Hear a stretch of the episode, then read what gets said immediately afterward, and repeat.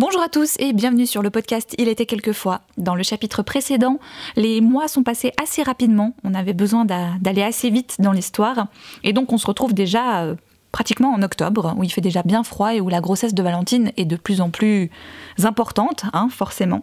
Il y a aussi eu le retour sur euh, la fameuse scène où en fait Lilou et Armand sont rentrés de leur balade complètement trempés et euh, Antoine a essayé un petit peu de dissuader son frère Armand de d'avoir une quelconque relation avec Lilou, lui faisant comprendre que ce n'était pas une femme pour elle. Et Lilou a entendu cette conversation, bien sûr. Elle a un petit peu fait exprès, vu que c'était exactement les faire chercher, hein, vous vous souvenez.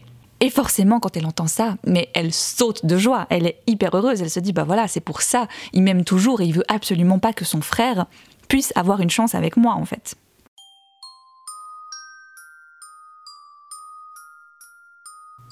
Il était quelquefois le podcast qui raconte des histoires.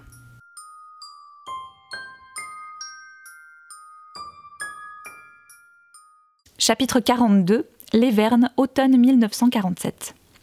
Une brume glacée se déposait déjà le matin sur les collines comme un voile figeant le paysage dans un écran grisâtre qui embuait les vitres et emprisonnait parfois un rare rayon de soleil. La vie au village s'était ralentie et au Verne, son cours semblait encore plus nonchalant. Aucune saison depuis ne me parut aussi radieuse que ces jours lointains où Armand, souriant la casquette de travers, me parla des fleurs et des cours d'eau.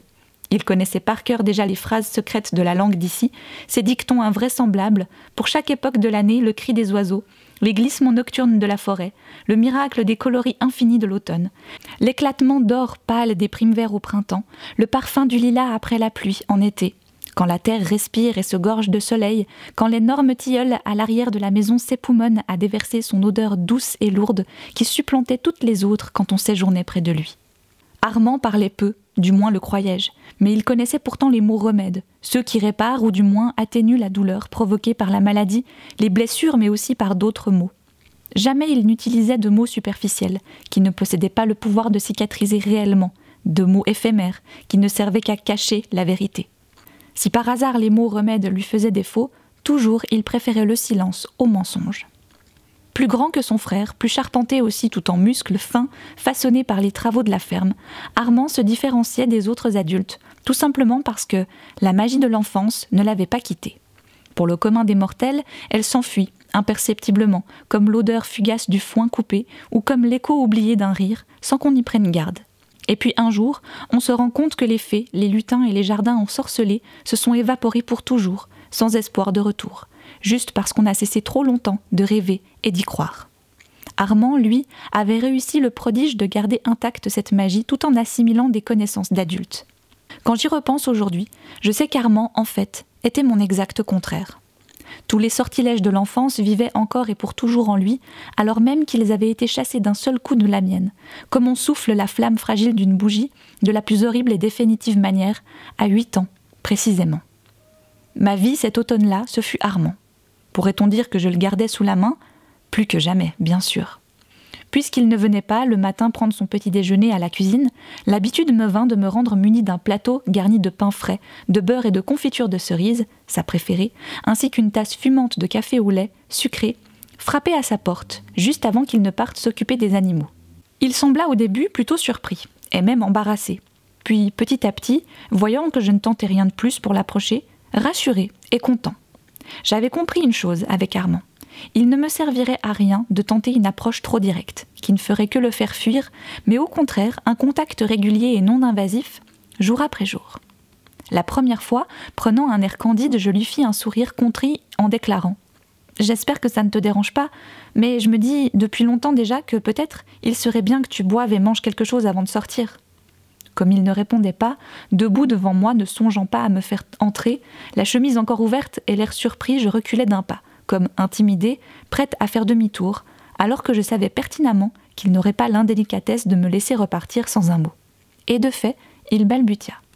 Mais non, Lilou, attends, je trouve ça très gentil de ta part. Entre. Jubilant, mais ne voulant pas le montrer, je lui lançai un regard innocent et soulagé et entrai dans sa chambre. Après avoir posé mon plateau sur la petite table ronde en cerisier, je restais ébahi devant la décoration du reste de la pièce. D'ailleurs, pouvait-on parler de décoration? Sans doute que non. Capharnaüm serait plus exact. Un lit en noyer dans le coin gauche qui semblait n'avoir été défait, la table ronde au centre, une petite bibliothèque surchargée de livres, de pots en céramique contenant des crayons de toutes les couleurs et de toutes les tailles, et puis des feuilles de papier, des cahiers remplis de dessins qui tous représentaient des arbres ou des animaux magnifiquement reproduits dans les moindres détails. Plusieurs flûtes en bois, en bambou ou en corne alignées sur le grand rebord d'une des fenêtres, des pierres de grandeur et de formes différentes disposées sur une longue étagère en bois sombre. Mais le plus surprenant, un paysage miniature qui servait de décor à un minuscule train couvrait toute la partie droite de la chambre, tout le long du mur, jusqu'à une deuxième porte, maintenue ouverte, qui donnait sur une autre pièce exempte de fenêtres, celle-ci, ronde et basse de plafond. Le décor était criant de réalisme. Le train serpentait à travers un village composé d'une église en bois, surmontée d'un minuscule coq argenté de plusieurs maisonnettes entassées au pied d'une colline boisée et encerclées par une rivière qui s'élançait vers des rochers en carton. Puis plongeait dans l'interminable pâturage où paissaient de petites vaches noires et blanches. Le train lui-même, avec à sa tête une locomotive à vapeur verte, se fondait dans le paysage, non loin d'un bâtiment fait de rondins au toit arrondi, coiffé d'une pancarte de fer blanc où était inscrit le mot Gare en lettres majuscules. Je contemplais tout cela admirative, tournant sur moi-même et la bouche ouverte, fort peu gracieusement. Voyant mon étonnement, Armand éclata de rire, et je me fis la réflexion que c'était sans doute la première fois que je l'entendais manifester sa joie aussi ouvertement.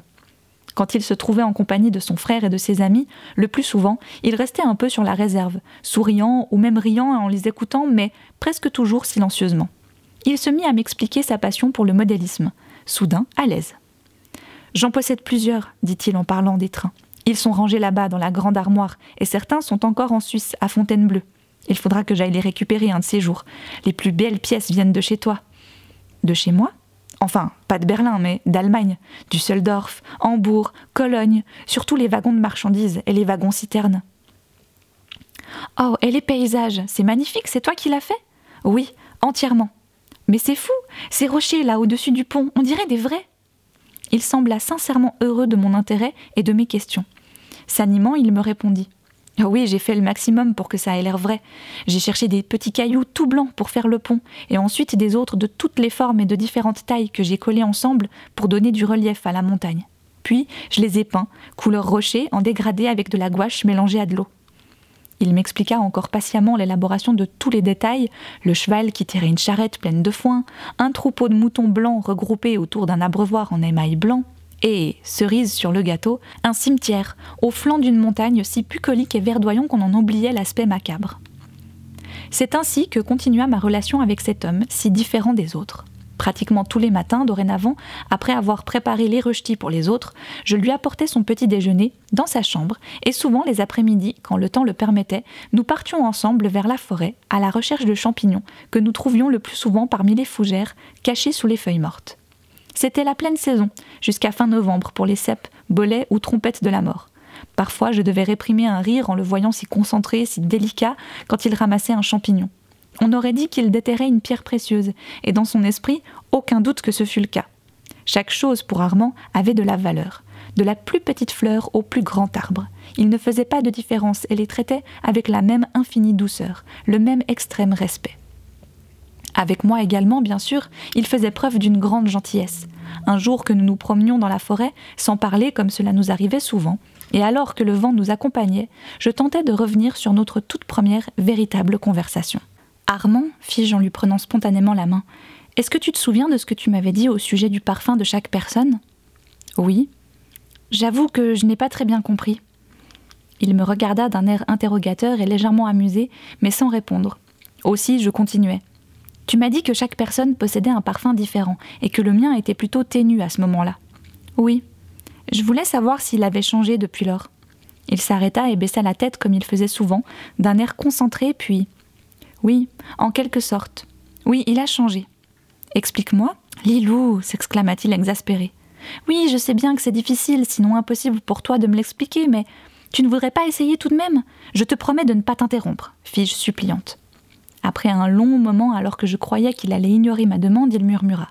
Bon, si tu veux. Il s'arrêta, me fit face et me regardant au fond des yeux, en inspirant doucement, longuement, il finit par dire. C'est très étrange en fait. tu es une des rares personnes qui possèdent ce genre de parfum.